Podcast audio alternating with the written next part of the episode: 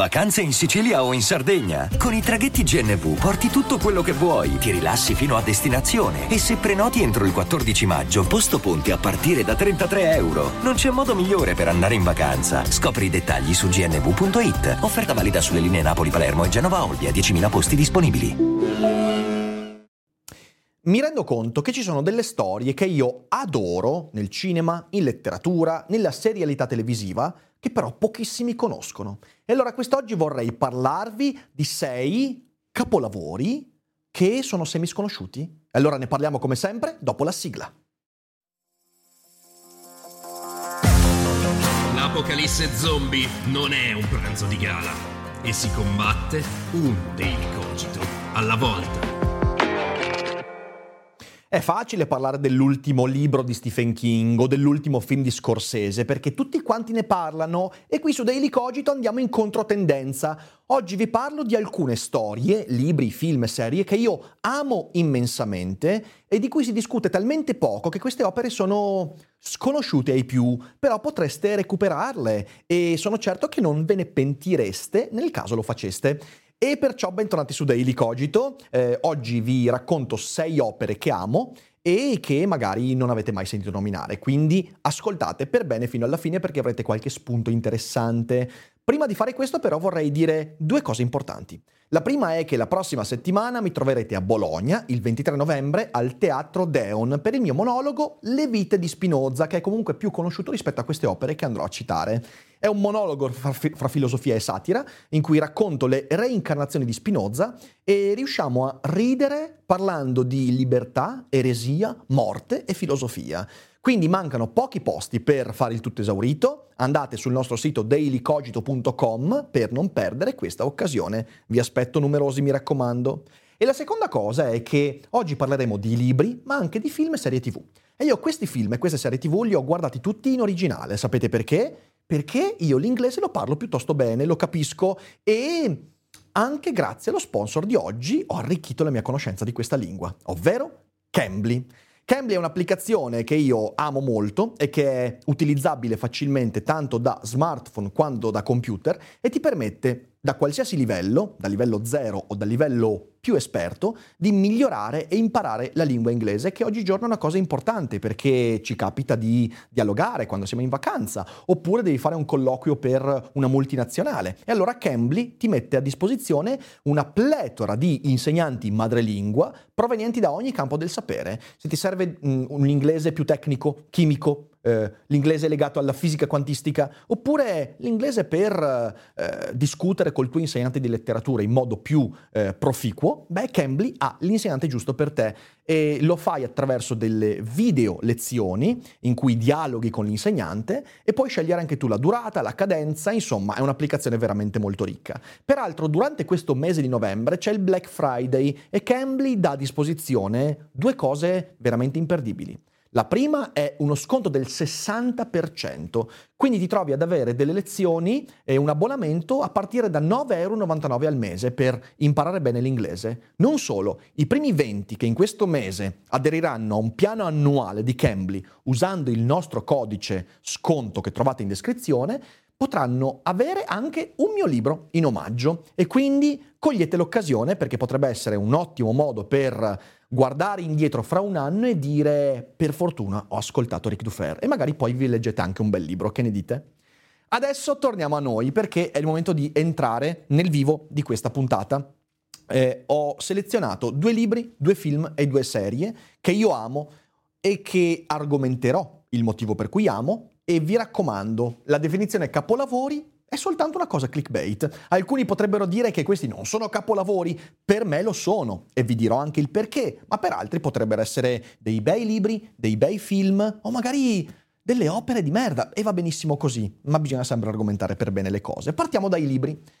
Il primo che vi consiglio è un testo che peraltro è quasi introvabile e quindi spero di farvi anche rosicare con questo libro bellissimo di Steve Tolz, Una parte del tutto. È un romanzo che mi ha fatto conoscere il mio amico Ferdinando Menga, eh, che è co-direttore di Endoxa, che è stato anche qua in trasmissione da noi eh, molto tempo fa, prima dei Cogito Studios, Ed è un libro particolarissimo, è un libro che racconta la storia di alcune generazioni di nonno, padre e figlio nell'Australia, eh, che noi tutti conosciamo, e che si dipana attraverso una storia che va dal far west, Austra- anzi il far east dell'Australia dei primordi, quando era ancora di fatto una ex colonia penale, fino ai giorni nostri. E in questa storia ci sono un sacco di, un sacco di narrazioni straordinarie. Per esempio c'è la narrazione del Manuale del crimine, che è un libro scritto da un ex galeotto per insegnare alle persone a come essere criminali. E ho scoperto che questa cosa è avvenuta realmente.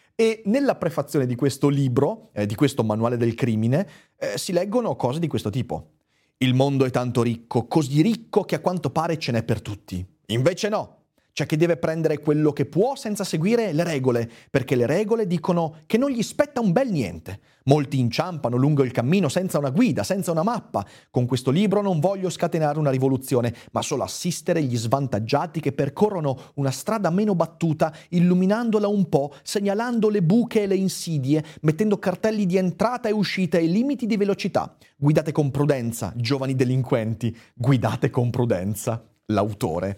È un libro che mette insieme la storia di una società che in realtà conosciamo poco, che è quella australiana, che si fonda sul concetto di criminalità in un modo molto particolare e che si dipana attraverso questi personaggi eh, in cui ci sono idee filosofiche, nichilismo, speranze, vicende assurde. Eh, e è un libro che ho amato tantissimo, l'ho letto per la terza volta proprio all'inizio di quest'anno e credo che lo rileggerò tante altre volte anche perché è pieno di un'umanità molto, molto, molto riconoscibile, molto peculiare. Steve Tolz è un autore australiano eh, che in realtà mh, non ha scritto altri romanzi, perché questo è il suo primo romanzo, ed è veramente un capolavoro, veramente un capolavoro. Se lo trovate, eh, di nuovo, mi sembra che su Amazon sia non disponibile, però magari lo trovate in qualche altro sito, in una bancarella, non perdetevelo. Anzi, la richiesta ad Einaudi, eh, nel caso sia già così, mh, mm, fate finta di nulla, però nel caso non sia più in stampa, ristampate questo gioiello perché merita veramente tanto.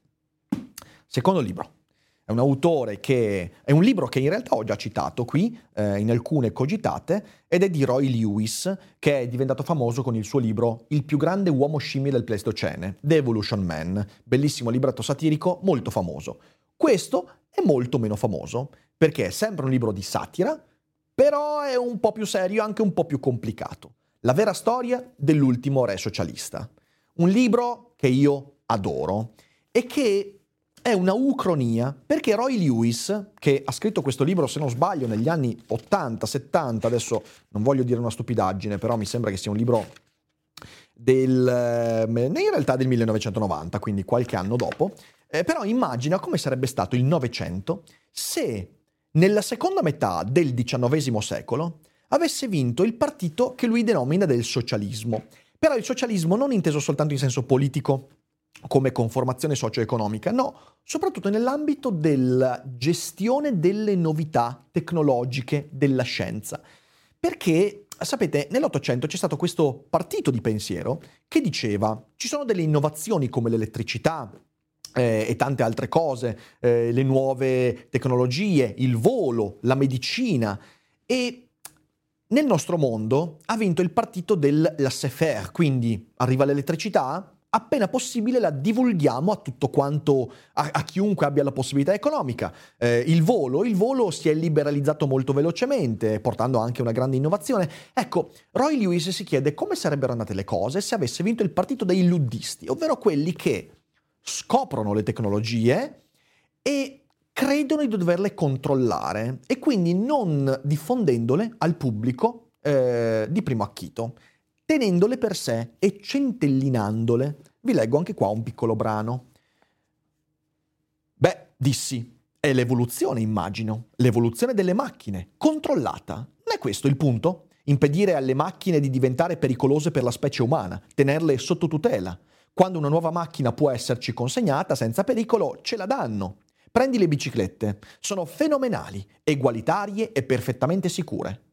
Il compagno Miller si coprì le orecchie con le mani. Ma sentitelo un po', grugnì. L'evoluzione. Darwin e Babbage, Chambers e Wallace, Edison e Huxley. Ascolta, tu sai che sono di Birmingham. Se sali sulle Leaky Hills la sera, vedrai due città, una vicina e l'altra un po' più in là. È la più grossa. Ci incombe sopra un riflesso arancione, il fumoso riverbero di migliaia di lampade a gas e decine di ciminiere, un mucchio di bracci fumanti. Più vicino c'è il sobborgo di Longbridge, una delle riserve dell'Intpaco, che dopo vi spiegherò che cos'è. Brilla di luci azzurrine abbastanza chiare perché si possano distinguere file di laboratori e case spaziose e tutto intorno un recinto sormontato da un filo elettrico che a toccarlo ti dà una brutta scossa, amico mio. Una scossa? La scossa elettrica, ignorante. Si resta come folgorati, zacchete e sei morto. O malconcio come chi è punto da un calabrone. Conosco gente che ci ha provato per vedere cosa succedeva. Alla larga, tangheri, chi tocca muore. Ecco Longbridge, tiene per sé i suoi segreti e con l'aiuto di questi segreti vive benissimo, se il mio cannocchiale non mente. Ma Cribbio, perché ti sto a raccontare tutto questo? Mi denuncerai alle guide della gioventù e mi toccherà imparare a memoria qualche sbrodolata di Morris. A parlare. Sono il protagonista, narratore della vicenda, che sarà il nuovo re, ovviamente l'ultimo re socialista, il cui nome è, fermi perché non mi ricordo bene il nome, ma è Giorgio Akbar I, eh, re imperatore di Mongol, e un suo amico d'infanzia, i quali si raccontano appunto delle differenze nella società nell'ambito dell'uso delle tecnologie, perché c'è questo INTPACO, che è l'associazione di scienziati e politici, che una volta arrivati a qualche scoperta decidono di tenere per sé quelle scoperte perché l'elettricità sarebbe troppo pericolosa per le persone. Perché vi consiglio questo libro? Non solo perché è intelligente, brillante, spassoso, è un bellissimo libro, ma anche perché è importante leggerlo oggi. Oggi noi stiamo vivendo un'epoca in cui quei principi luddisti tornano in essere sull'intelligenza artificiale, sulla genetica. Tanti cominciano a pensare che bisognerebbe frenare l'avanzamento tecnologico perché il mondo non è pronto per certe cose. Un altro film che sapete ha fatto scuola in questo negli ultimi mesi è Oppenheimer. Anche con l'energia atomica c'era un manipolo di persone che credeva indesiderabile far conoscere l'energia atomica alle persone e per un certo periodo di tempo si è discusso del tenerla segreta, di non divulgarla perché avrebbe portato a disastri e ovviamente ha portato anche a disastri, ma non solo. Il disastro più grande è che in Italia non abbiamo l'energia atomica, evidentemente, anche per colpa di questi luddisti. Ma il romanzo di Lewis è intelligentissimo, perché ci mostra un mondo diverso, come sarebbero andate le cose se... Ovviamente è un capolavoro anche perché le ucronie sono dei begli espedienti narrativi come sarebbero le cose oggi se ieri alcuni avvenimenti non fossero andati in quel modo? È un romanzo che vi consiglio veramente perché è intelligentissimo. E quindi questi sono i primi due libri e sono certo che pochi di voi li conoscessero. Magari li avete sentiti citare a me nei mesi e negli anni scorsi, però non li avete ancora letti, quindi fatelo. Veniamo ai film. Ora, i film che vi consiglio eh, sono anche qua due e sono due film molto diversi tra loro. Il primo è un film di fantascienza, Equilibrium. E io so già quello che dirà qualcuno, ma Equilibrium è un filmaccio di serie B di sci-fi dei primi anni 2000 e certamente potremmo anche immaginarla così. Però a ben guardare un film che è invecchiato molto bene e che al suo interno ha degli elementi che io ritengo anche geniali. È un film con protagonista Christian Bale, c'è anche Sean Bean fra i, gli attori, ed è una narrazione che si basa sui romanzi di Aldous Huxley e potremmo dire in un certo modo una rivisitazione del mondo nuovo di Huxley. Cosa racconta questo film? Racconta una società umana futura che è sopravvissuta a una guerra atomica che ha decimato eh, gli individui sul pianeta e per estirpare il concetto di guerra, di violenza, questa società decide di diffondere un farmaco che è un soppressore emotivo. E quindi ogni mattina, e credo anche ogni sera, forse due volte al giorno, ogni persona per legge deve inghiottire questo che ovviamente eh, anche questo è un richiamo ad Huxley, che è il soma di Huxley, questa, questo, questa medicina che va a sopire le emozioni, che ti rende docile, eh, non iracondo, non emotivo. In questo modo si crea una società perfetta in cui ovviamente c'è una forza eh, di difesa e c'è il tentativo di eliminare tutte quelle parti del mondo umano che suscitano emozioni. Quindi la musica diventa illegale, l'arte diventa illegale, la poesia diventa illegale, la filosofia per fortuna diventa illegale e quindi eh, si cerca di pacificare il mondo con questa soppressione emotiva. Ovviamente le cose, come potrete immaginare, non vanno in quella direzione e il film, secondo me, è ancora molto bello, molto avvincente. Eh, c'è una cosa bellissima di Equilibrium che è molto originale. È un film di azione vero. All'interno del film, non faccio nessuno spoiler, c'è il kata della pistola. E il kata della pistola è l'applicazione delle arti marziali come quelle del jiu-jitsu e del kung fu, però alle pistole. Sembra un Krav Maga, però di fronte alle armi da fuoco. E vi dico che le scene d'azione inerenti al kata della pistola sono geniali, non solo sono divertenti, ma sono registicamente ben fatte. Ora, qualcuno potrà dire, Equilibrium, un bel film, non un capolavoro, e di nuovo possiamo anche essere d'accordo. Però, in un ambito che è quello della fantascienza, dove tanto spesso ci lamentiamo del supereroismo spinto, della fantascienza fatta un po' in modo raffazzonata, delle storie non più originali, credo che Equilibrium sia una piccola eccezione, perché è un film molto originale, secondo me ingiustamente dimenticato. Peraltro, devo anche ammetterlo, in questa sezione dei film Equilibrium era in ballottaggio con altri due film poco conosciuti e bellissimi, uno che è Moon di Duncan Jones e l'altro che è L'esercito delle dodici scimmie di Terry Gilliam. Ho scelto Equilibrium perché nell'ambito dei film d'azione, secondo me, ha qualcosa da dire ancora oggi e se lo guarderete sono certo che vi divertirete molto, quindi dategli una chance. Il secondo film è totalmente diverso ed è Happiness di Todd Solondz. Questo sono sicuro sia un film che avete visto in pochi, anche perché è quasi introvabile. Ah, Equilibrium lo potete trovare in realtà a noleggio su Prime Apple TV, quindi si può trovare facilmente. Happiness di Todd Solondz purtroppo non c'è, però il DVD su Amazon o comunque in, in, eh, in, come copia fisica lo trovate abbastanza facilmente, io eh, è così che, che, che, ce l'ho e l'ho visto il film, eh, ed è, se dovessi definirlo, American Beauty come avrebbe dovuto essere. American Beauty è un film che io amo molto, credo che sia un bel film, però è un film che poi si frena tantissimo, che mostra il lato terribile grottesco di questa America borghese, però poi si ferma e non riesce ad andare oltre. Ecco, Happiness di Todd Solondz va oltre in un modo disturbante. C'è un Philip Seymour Hoffman straordinario, fra le migliori interpretazioni, ma qui tutti gli attori sono in stato di grazia. È un film che parla di repressione sessuale, di pedofilia. C'è la scena più eh, emotivamente disturbante e coinvolgente inerente il tema della pedofilia che abbia mai visto in un film e da questo punto di vista è veramente un film importante eh, da, da, vedere e capire, eh, però un film che racconta quella borghesia distorta moralmente che molto spesso il cinema ha cercato di raccontare però fallendo. Eh, con alcuni film di Robert Altman c'è riuscita, alcune volte c'è riuscito Paul Thomas Anderson, ma questo film è veramente quello che se siete interessati a queste tematiche, a vedere quanto nero può diventare l'animo di un essere umano intorno a certe repressioni del proprio animo, beh, questo è il film per voi. Quindi cercatelo, trovatelo e amatelo facendovi disturbare. E adesso veniamo alle due serie TV. Allora, una serie TV io l'ho già citata svariate volte, quindi forse l'avete già anche vista, ma sono certo che ancora oggi i più non la conoscano. È la mia serie TV preferita insieme a un'altra e sto parlando di Boardwalk Empire.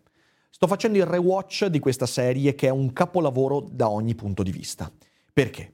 È una serie ambientata nell'Atlantic City e quindi nella costa est degli USA fra gli anni 20 e l'inizio degli anni 30 racconta, fra le altre cose, la nascita di quella criminalità che troverà in Al Capone la sua punta di diamante o di sterco, vedete voi come interpretarla.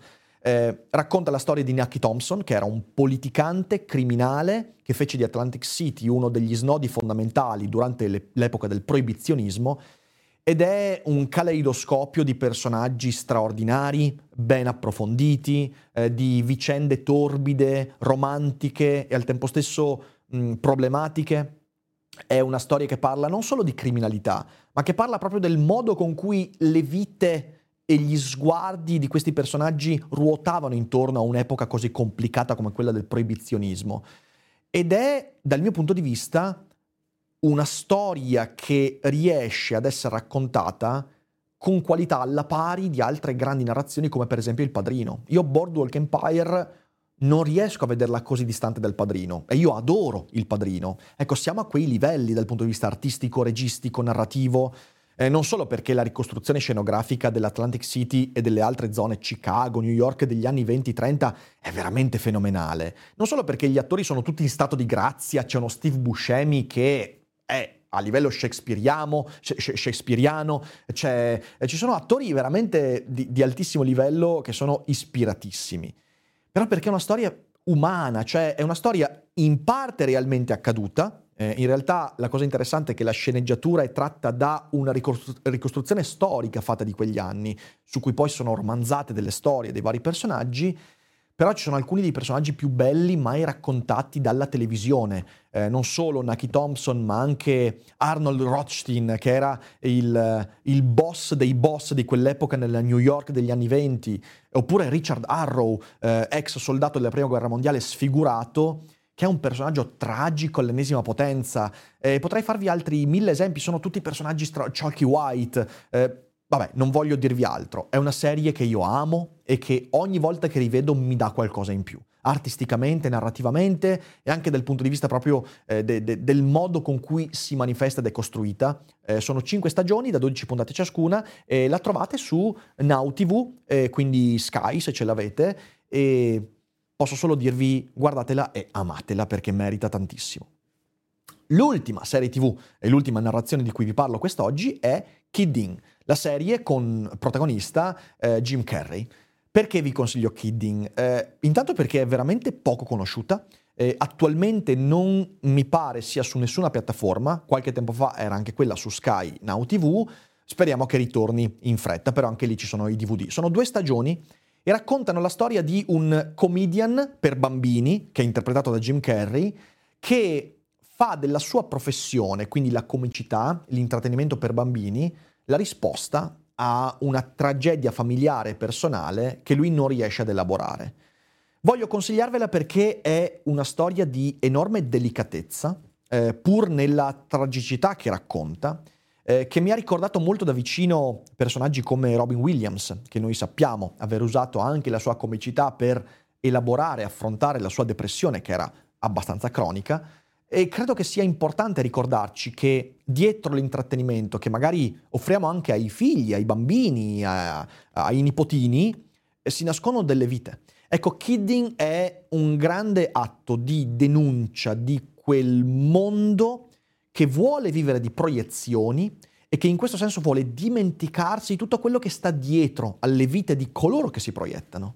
È una storia che vuole chiamare lo spettatore a ricordarsi che dietro alle storie a cui ci appassioniamo e che ci divertono, spesso ci sono cose nascoste. E Jim Carrey è uno dei migliori Jim Carrey di sempre, perché la sua interpretazione è così vera e così vivida che commuove ed è un peccato che sia così poco conosciuta. Quindi guardatela se vi capita, la trovate di nuovo credo in DVD. Ehm, è una storia che mi ha commosso molto e che secondo me andrebbe divulgata molto di più. Ed è stato difficilissimo se- selezionarne sei perché se ne è andato avanti per altre quattro ore, ma non è il caso. Eh, ovviamente se avete voi delle narrazioni poco conosciute che volete divulgare, lasciate un commento o se siete in live ditecele adesso eh, in chat così magari mi date qualche titolo utile per ampliare il mio bagaglio di cose belle poco conosciute. E detto questo, io vi abbraccio, grazie per aver ascoltato, condividete la puntata, andate a leggere i libri consigliati, a guardare le cose che vi ho consigliato e poi mi direte cosa ne pensate. Alla prossima!